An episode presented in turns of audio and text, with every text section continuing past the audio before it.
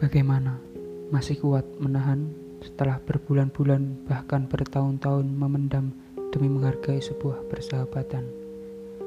Bagaimana dengan hatimu yang setiap malam tersirat ragu, memilih besok ungkapkan atau lanjutkan sebagai teman meski hati tak karuan?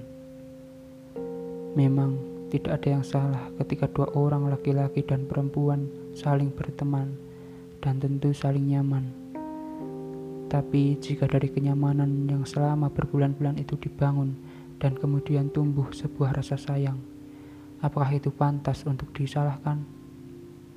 Chatting setiap waktu, curhat tentang bahagia dan pilu, telepon berjam-jam sampai merubah jam tidurmu, jalan berdua, dan peluk yang direkatkan ketika saling menguatkan.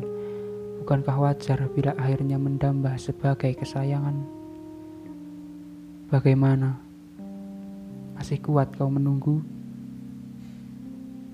Mendengar dia bercerita dengan sebegitu bahagianya bahwa dia sedang jatuh cinta dengan orang lain, sedangkan kau hanya bersembunyi di balik kalimat. Semoga kau bahagia dengan dia ya. Ketahuilah itu merupakan patah hati yang paling parah ketika membiarkan seseorang yang paling kau sayang tapi kau memilih diam dan menunggu demi sebuah persahabatan. Coba ingat lagi, sudah berapa kali kau mencoba menghapus rasa itu, dan kau biarkan hatimu semakin dalam terjebak dan tak tahu sampai kapan harus menunggu.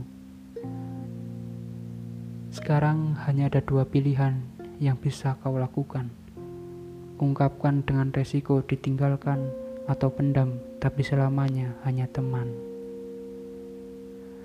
Baiklah, di sini aku doakan semoga hatimu kuat menahan dan menunggu sekuat dirimu saat berani berjanji bahwa sampai kapan pun kita harus berteman dan tak boleh lebih dari teman. Pembatrin di sini menemani hatimu yang pilu dan jangan lupa sambat karena nanti akan kita sambut.